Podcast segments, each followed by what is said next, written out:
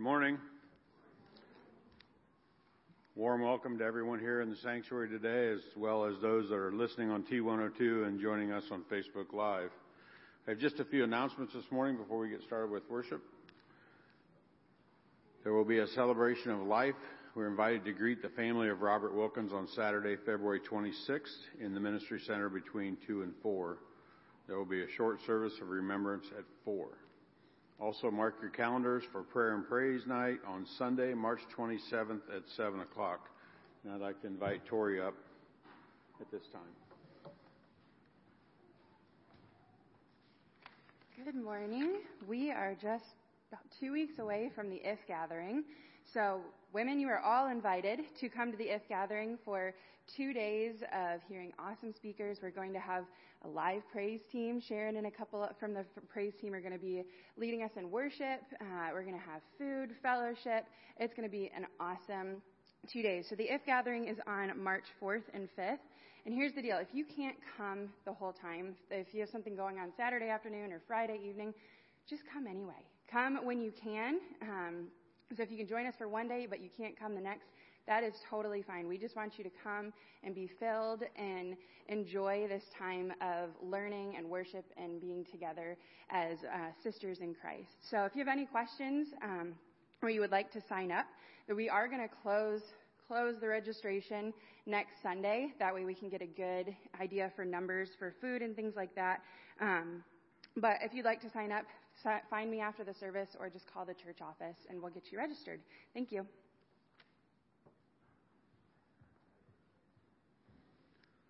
Now I'd ask everyone who is able to stand and join us in the call to worship.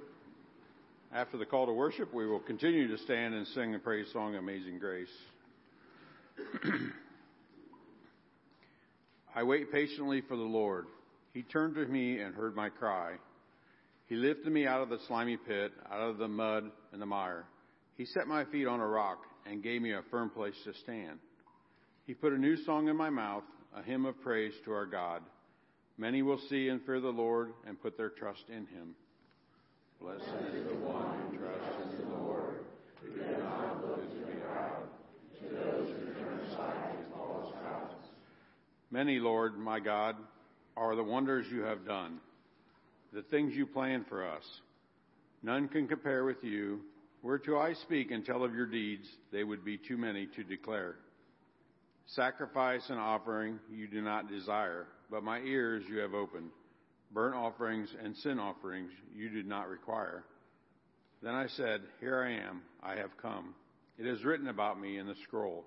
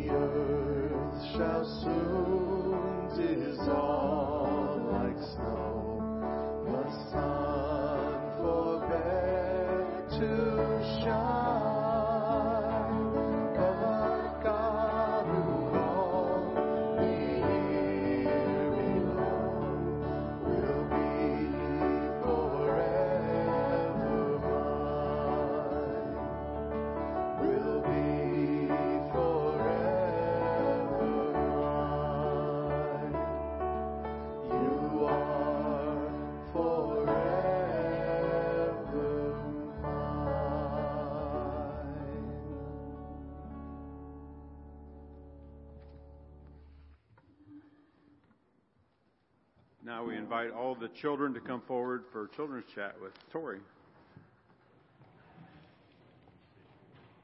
Good morning. Good morning. How's everyone doing? Good. Do you guys have a couple days of school off this week? Oh, that's so exciting. I'm jealous. One more day. Oh, you guys get a Monday off? That's not fair. And a two hour delay. Oh my goodness. That's crazy. All right, so how many of you like to bake or cook? Yeah? What do you like to bake? Cookies. Cookies. Muffins. We're going to be invented a new investment called a, a new one called um, Moose on Pretzel. Oh, wow. That sounds yummy. Cookies. Banana muffins. Yum. Luke, what about you? Toast. I like to bake that too. Okay, so when you're baking, what do you need? Supplies. What else? Ingredients. What else? A bowl, yeah. In an oven. What's something that you might find in this box? A recipe. Yes. Your mom and dad might have one of these at home, but you need a recipe. Why do you need a recipe? Yeah. So you know what to put in it, because if you put too much salt in your cookies, are they going to taste good? No. If you put too much flour in your bread, is it going to taste good? No. So you have to have, especially for baking, you have to have a recipe and you have to follow it because that's what makes the, the baked goods good, right? Uh, did you know that God's written a recipe for us? What's that recipe? You don't know? Do you know? Fruit of the Spirit. Fruit of the Spirit. That's a good one. What else? What, what, where might we find God's recipe? In the Bible, yes. God has given us a recipe for life, okay? In His Word, He has given us everything that we need in order to live for Him, right? So, and we're so, so lucky because not only did God give us His Word, but He gave us Jesus too. And Jesus followed God's Word perfectly, right? He was the perfect example on how to live for Jesus, for, for God, right? So, let me ask you this. How do we live for Jesus? By following Him, yep. What else? What are some things we can do that show that we're living for Jesus? Playing. Praying, yep. Reading the Bible. Reading the Bible, yep. In order to figure out what's in the recipe, we have to actually open the book, right? What else, Courtney? Praying. What about this one? This one might be a little hard. What about obeying your mom and dad? Does that help us live for Jesus? Why?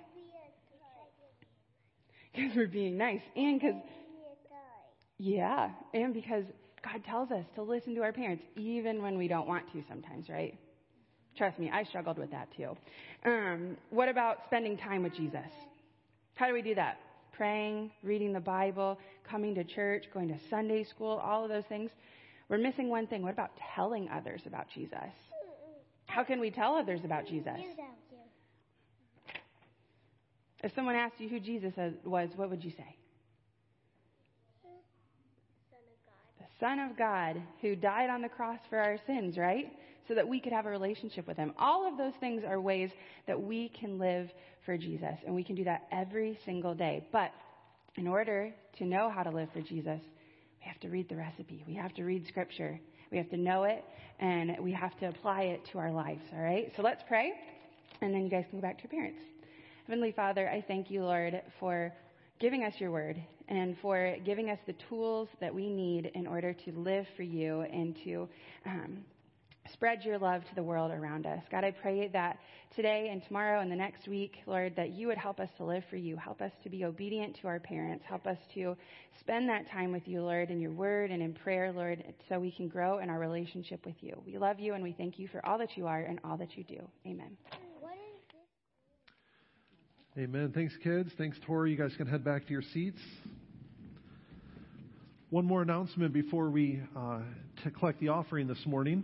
Um, for those of you who noticed as you came into the sanctuary this morning, there should have been um, some extra information at the doors. Um, you had the bulletin like usual, and then there was a stack of these books by the doors as well. Um, the last couple years during uh, Lent and Advent, we've been doing devotional series that we have been able to read together and study together as a way for us as a church family to focus our hearts and minds in the same direction during those special seasons of the year.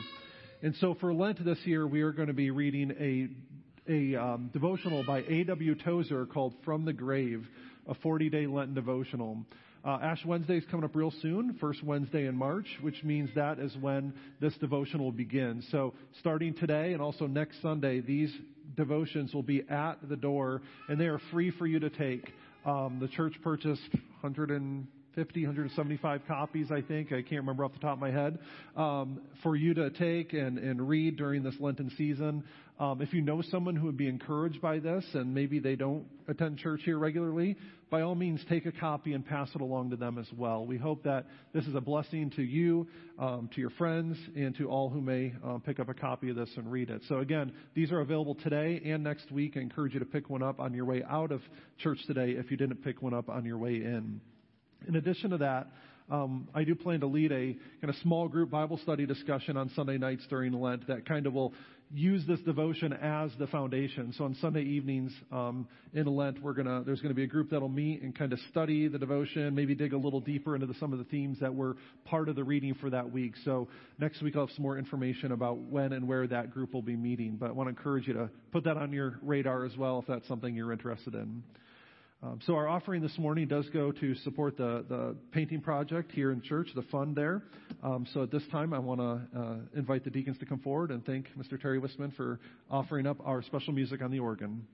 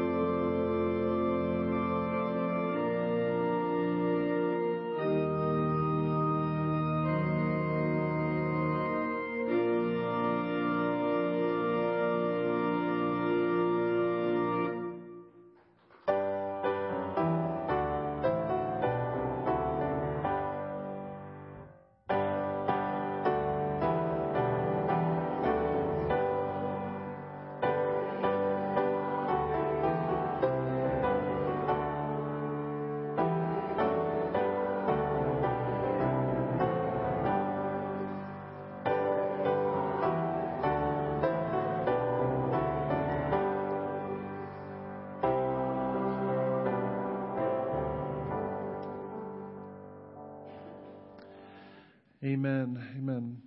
Uh, I just want to take a moment, and uh, in fact, you can uh, remain standing. I won't be up here for too long.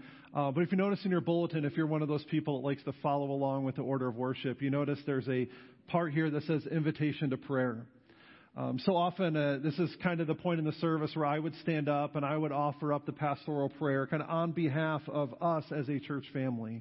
And when I do that, I always invite you to pray with me, and I sure hope that you do take that time to join me in prayer.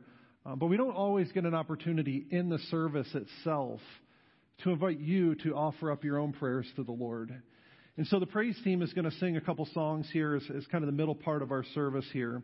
And as they do that, I want to invite you to offer up your prayers to the Lord. Maybe that's just a prayer of praise, and, and by joining in the praise team and singing, that's a way you can do that, offering up your praise and worship to God as a way to thank Him for all that He's done. Uh, but maybe there's something on your hearts. Maybe there's something that, that's weighing you down, and you want to take this time to lift that up to the Lord. I encourage you to do that. And there's so many ways you can do that. You can do that by staying just where you are in your in your seat. You can stay standing. You can sit down.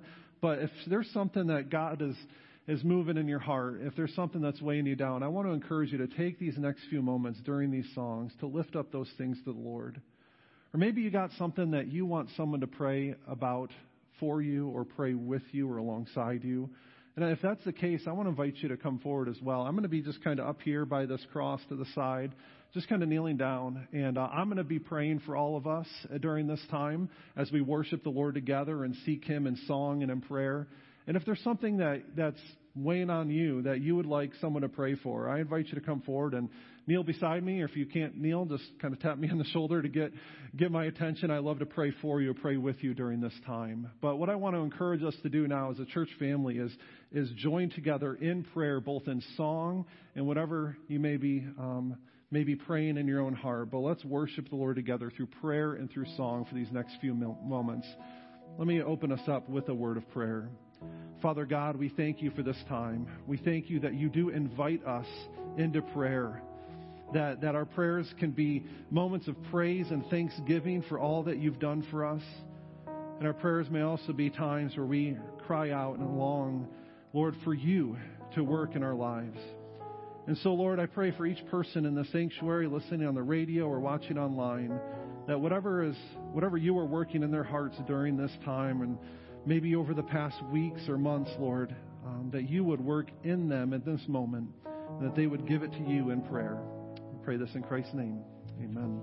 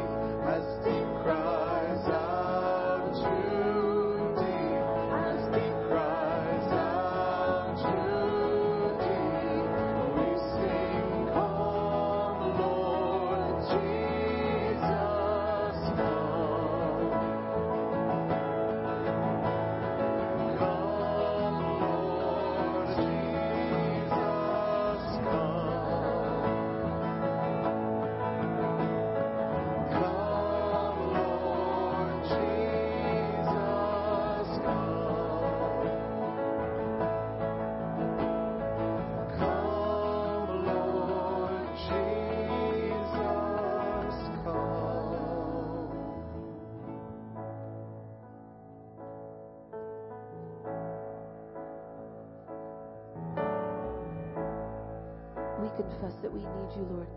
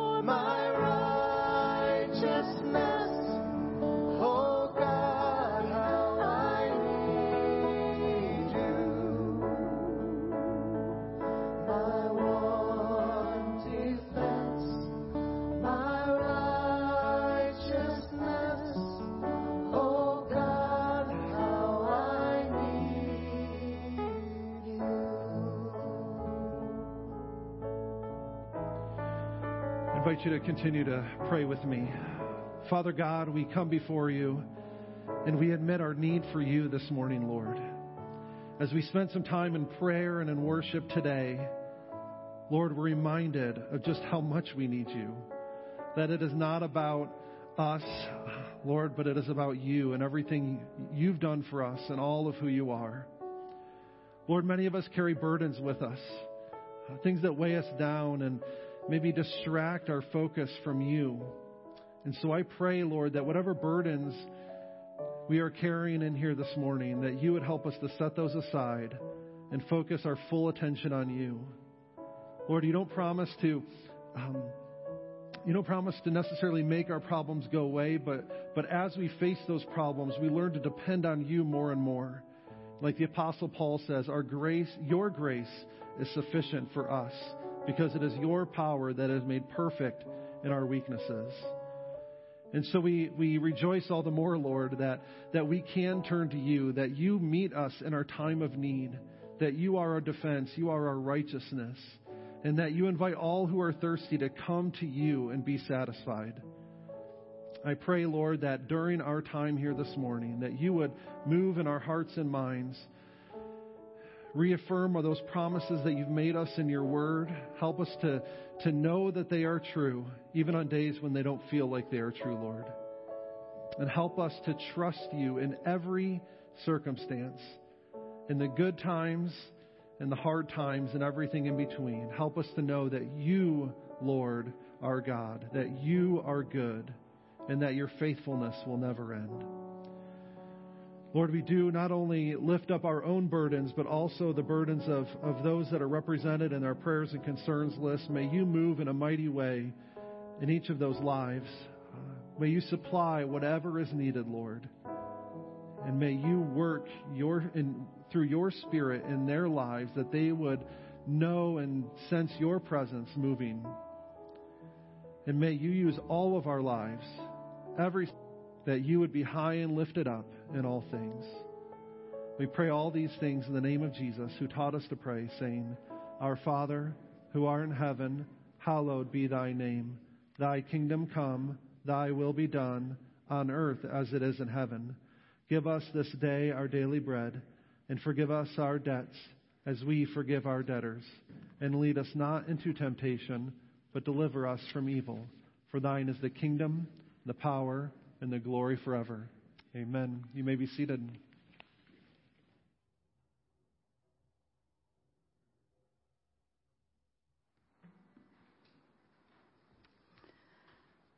Today's scripture reading is from 1 Peter, beginning in chapter 13 at verse 18. For Christ also suffered once for sins, the righteous for the unrighteous, to bring you to God. He was put to death in the body, but made alive in the spirit after being made alive, he went and made proclamation to the imprisoned spirits, to those who were disobedient long ago when God waited patiently in the days of Noah while the ark was being built. In it, only a few people, eight in all, were saved through water. And this water, water symbolizes baptism that now saves you also, not the removal of dirt from the body but the pledge of a clear conscience towards God. It saves you by the resurrection of Jesus Christ, who has gone into heaven and is at God's right hand, with angels, authorities, and powers in submission to him. Therefore, since Christ suffered in his body, arm yourselves also with the same attitude, because whoever suffers in the body is done with sin. As a result, they do not live the rest of their earthly lives for evil human desires, but rather for the will of God. For you have spent enough time in the past doing what pagans choose to do, living in debauchery, lust, drunkenness, orgies, carousing, and detestable idolatry. They are surprised that you do not join them in their reckless, wild living and they heap abuse on you. But they will have to give account to him who is ready to judge the living and the dead. For this is the reason the gospel was preached even to those who are now dead, so that they might be judged according to human standards in regards to the body, but live according to God in regard to the spirit.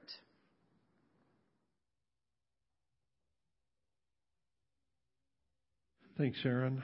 Let's pray together again. Father God, as we come before you in your word now, I pray that your Holy Spirit would move in our hearts and minds and open them up to what you have to say to us today. And may you give me words to speak, words of truth and edification this morning. We pray this in Christ's name. Amen. So I mentioned last week as we took a little bit of a, a detour from our time in First Peter that this passage that we were going to look at today is one of the most kind of difficult, maybe hard to understand passages in the New Testament. And we'll talk about why in just a moment. But as I was preparing for today, I was, I was really hoping, you know, the, the person who does children's chat usually does such a great job focusing in on the message, right? And, and I sometimes stand up here and say, I couldn't have said it any better myself, you know, and, and I was really hoping, Tori, you'd have something for me today because this passage is a little difficult, but I guess we'll manage, manage without it. But you did do a wonderful job with Children's Chat. Um, just uh, want to kind of recap just for a moment where we've been since it has been a couple weeks. We're kind of picking up right in the middle of, of Peter's line of, of argument here in, in chapter 3.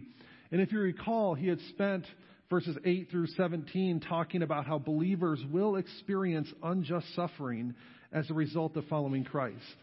Remember the theme that we've kind of have been focusing on throughout First Peter is about living faithfully in a fallen world. And so it's no surprise that we'll experience pushback from the world if we're attempting to follow Jesus with our lives. And so we're going to kind of build on that here today. And our scriptures divided into two halves. First, we're going to look at the rest of chapter 3, which describes Jesus' victory over sin and death.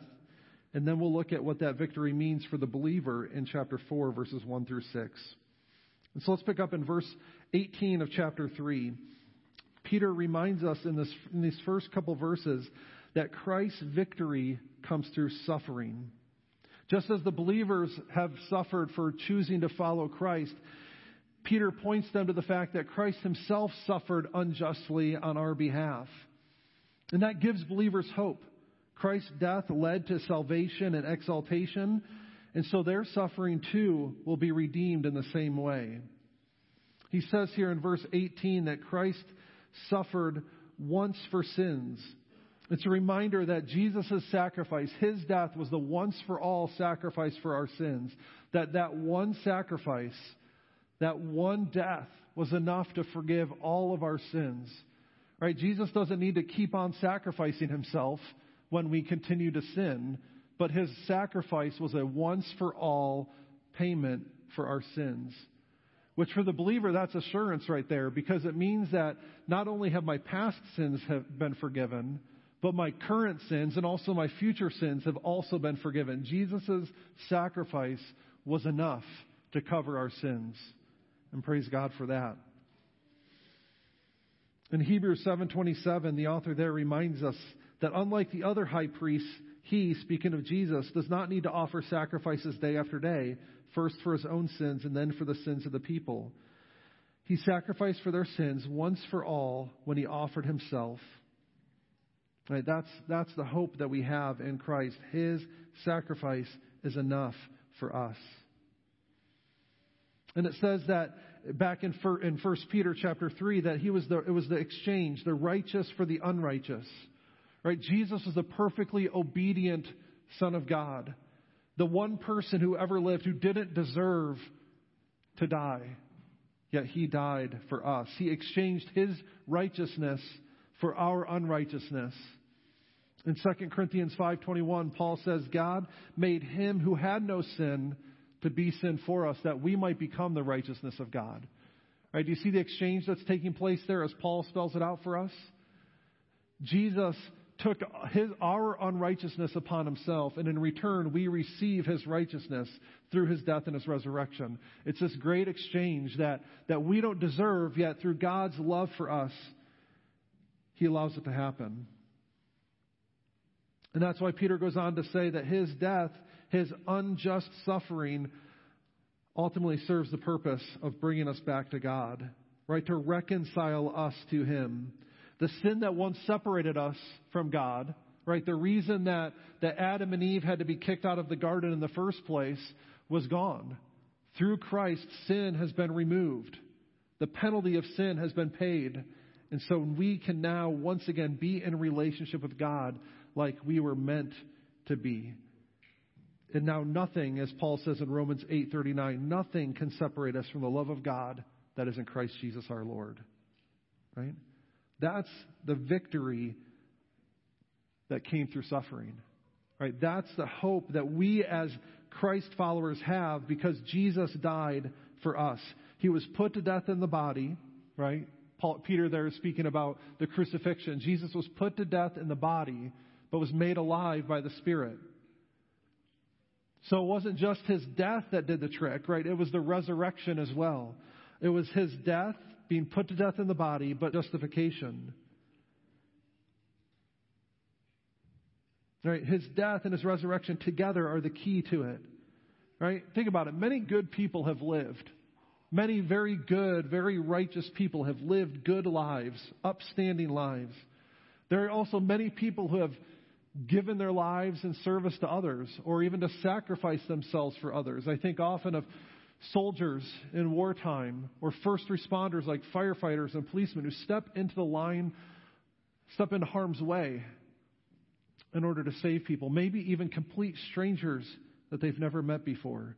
And those are all good and wonderful and, and, and praiseworthy acts. But let me put something very bluntly. Right? The difference between those good and honorable sacrifices and the saving death of Jesus Christ on the cross is the resurrection. Right? The difference is that Jesus is alive today, and that changes everything. Right? The resurrection is what makes all the difference. Many people have given their lives for in service to others, but only Jesus took his life back up after doing so. And so Jesus' victory came through suffering, and it was then proclaimed over all creation. And this is where the passage gets a little maybe dicey, I guess I'll say. This is where some of the difficulties in, in interpretation come in, is what it means that Christ proclaimed his victory and proclaimed the gospel after his death and resurrection. Well, through the death and resurrection, Jesus' victory over sin and death is proclaimed throughout all creation. Right? That the resurrection is the announcement that God has won, right? Victory has been achieved. But the difficult question here for us today is, is who are these disem, dis, um, excuse me, not disembodied, uh, disobedient, imprisoned spirits that they talk about in verses 19 through 20?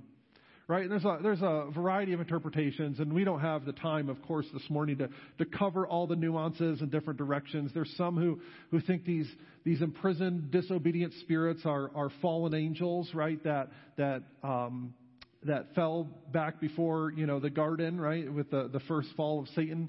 And then there are some who think these imprisoned, disobedient spirits are simply those sinful people who died, right, during the days of Noah outside of saving faith in God. And so, whatever your interpretation comes down to, and I think either one of those interpretations is possible, whatever your understanding of that comes down to is the bottom line is this that, that when Jesus' victory is proclaimed, it is proclaimed over all creation. In other words, when, when it says that Jesus preached the gospel, Right? When it says that he went in and proclaimed, excuse me, when we find it here, it says after being made live, he made proclamation, right, to those imprisoned spirits. Right? And when he when it talks about that, that proclamation isn't isn't a second chance of salvation to those who have already died.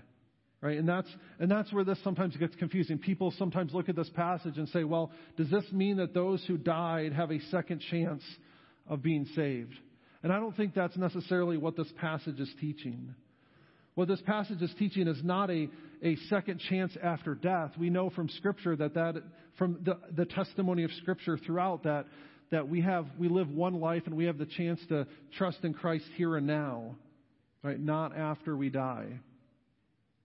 And so, what I think Peter's getting at here is that through his death and resurrection, that victory is being announced to all creation, including those who chose to reject it in the first place. Right?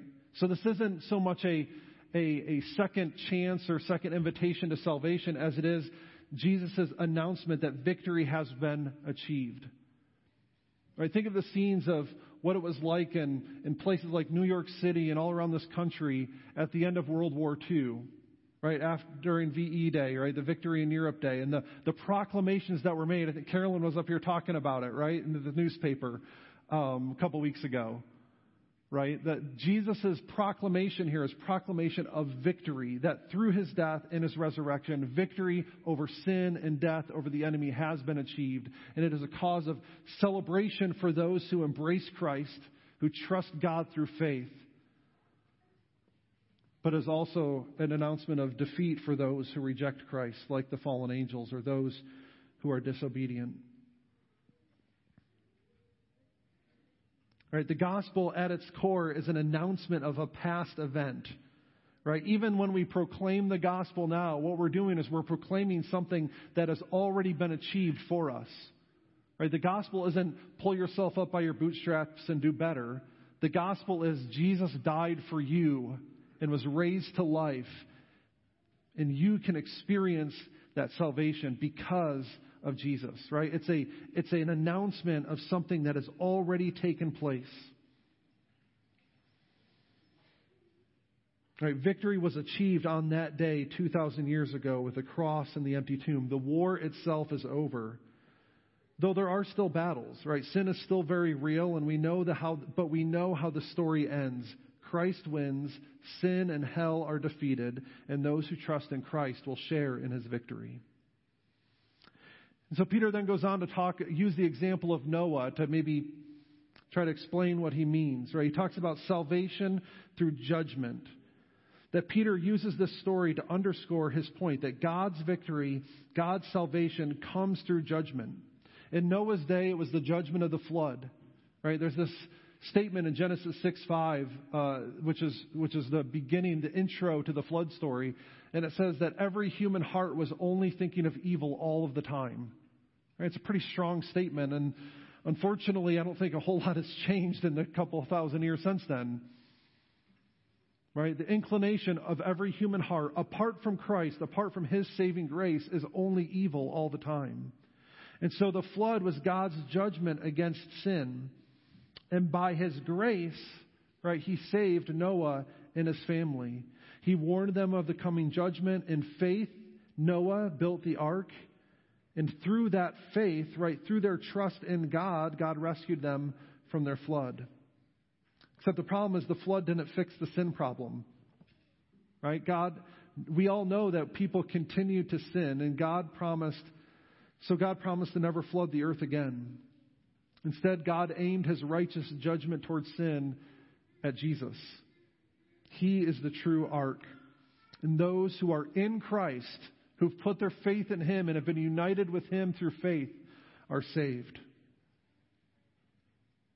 Talks here about God's patience, right? God's patience is what leads to salvation. God could have just wiped His hands and been done with us long ago. But yet He chose to be patient. He chose to wait patiently so that we can come to Him in faith. In his next letter, in 2 Peter chapter 3, he says, Do not forget this one thing, dear friends. With the Lord, a day is like a thousand years, and a thousand years are like a day. The Lord is not slow in keeping his promises, as some understand slowness. Instead, he is patient with you, not wanting anyone to perish, but everyone to come to repentance. See, God is patient so that we have time to repent and turn to him. And then here's the other tricky part of this passage.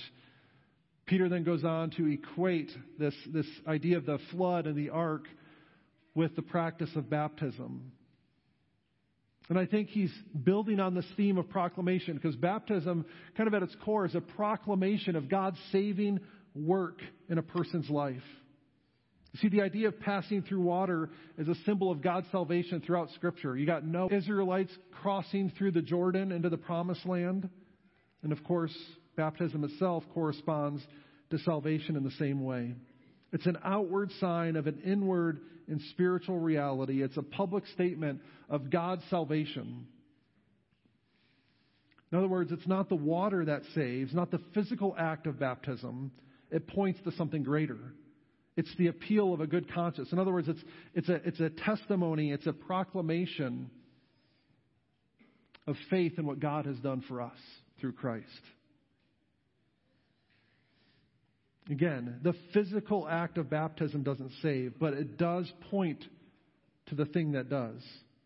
It points to the death and resurrection of Jesus, and He's the one who saves people from their sins.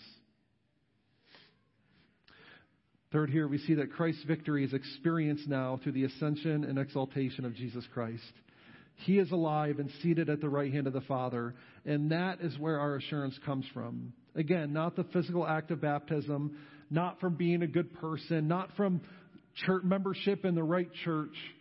Our assurance comes and our hope lies in the resurrection of Jesus. He is alive today. He is seated at the right hand of the Father, and that makes all the difference in the world. His victory was proclaimed over the disobedient spirits and is now exer- excuse me, and is now being exercised in the highest heaven. No one can deny his victory. And it is he, it is Jesus who has all authority over angels, over powers, over all authorities. Again, make no mistake, the struggle against sin is real. It does impact our lives in the world we live in, but victory is already guaranteed through the death and resurrection of Jesus. So quickly, I want to just I want to give you some some um, follow up here about what it, what this victory means for us, for believers, and we see that from the first six verses of chapter four. The first thing we see is that it means that we need to reorder our priorities. Jesus suffered and died for us, so we must now live for Him. We need to put God first ahead of our comfort, ahead of our desires, ahead of what we think is best for us, and choose to follow Him. It involves denying ourselves, taking up our cross, and following Jesus. It says that we're done with sin, right? What Peter does not mean is that the born again believer will never sin again. We all know from personal experience that that is just not true. But we are free from the penalty of sin even though we still battle against the power of it in our lives. Sin no longer defines us. It's not our primary, uh, primary identity. For the one who has put their faith in Christ, their primary identity is now a redeemed child of God. Right? So we are no longer defined by our sin. We are no longer identified by our sin. We are forgiven and set free from the penalty of sin itself. And he goes on to then explain what it means to be done with sin. And, and, it means that reprioritizing of our lives, living for God, not our selfish desires. You will prioritize the things you love, you will make time for them. And so, my question for you is what do your priorities reveal about your commitment to Jesus? Can people tell by looking at your life that you're a Christ follower? By the way you act, the things you do, the way you spend your time and your money? That leads to the second point here. We need to reprioritize our lives, and that'll lead us to living differently than the rest of the world. Though there should be a discernible difference between the person who chooses to follow Christ and the unbelieving world that we live in. He says here in verse uh, verse five, I think it is, verse four, that that that people that the unbelieving world should be surprised that we don't just follow along with them in doing the things that they do. Right, holiness was a big theme so far in 1 Peter, and holiness is about being set apart, about being distinct. When we live in the victory of Jesus, the world will notice a difference. And finally, we see we are called to live to impress the judge that actually matters. Remember at the end of chapter 3, it says that Jesus is now seated at the right hand of the Father, right? He has all authority in heaven and earth. He's the one who will judge the living and the dead, right? The world may judge us. The world will judge us, right? They will ridicule us. They will put us down for, for living for Christ. Maybe the way that you live right, and trying to follow Jesus puts you at odds with the people you work with or, or even sometimes your own family members. And so the world will judge us according to their standards. But we need to not be so preoccupied by their standards. We need to focus on the judge who really matters, and that is Christ. In other words, we need to live to impress Him, not the, not the unbelieving world. Right, this is the gospel that is preached to those who are dead, right? Again, it's the same faith that saves us now is the same faith that saved believers in the past. Old Testament heroes like Noah and Moses, David, right? These, these people that lived before Christ, they didn't, they didn't live under a different set of rules or a different standard, right? It was still faith in God that saved them. It wasn't their good works, it wasn't their obedience, it was their faith in God. Look at the example of Abraham. Right? Paul uses this example in the book of Galatians. He says, Look at the life of Abraham. In Genesis 15, it says, Abraham believed God and it was credited to him as righteousness. Right? It is that saving faith in Christ. That is the gospel. It is God who saves us. We are unable to save ourselves. And it is ultimately accomplished through the faith, through faith in Christ and through his death and resurrection. All right, the world may judge us based on purely human standards. Right, that's fine. Let them judge. Right, but we know that that in Christ we are made alive, and that's what makes the difference. He has achieved the victory for us. We are called to live for Him. Let's pray. Father God, we thank you for this time. We thank you for your word. Um, and we thank you for the victory that you have accomplished through Jesus Christ. Um, Lord, help us to live in light of that victory. Lord, help us to set aside our sinful, selfish desires and put you first in our lives. And help us prioritize you, our commitment to you, over everything else. We pray these things in Christ's name. Amen. Amen. I invite you to stand. Um, Sharon and Sue, are there marked verses of Just As I Am? No? All right, well, let's go for it. let's, let's stand and sing number 342, Just As I Am.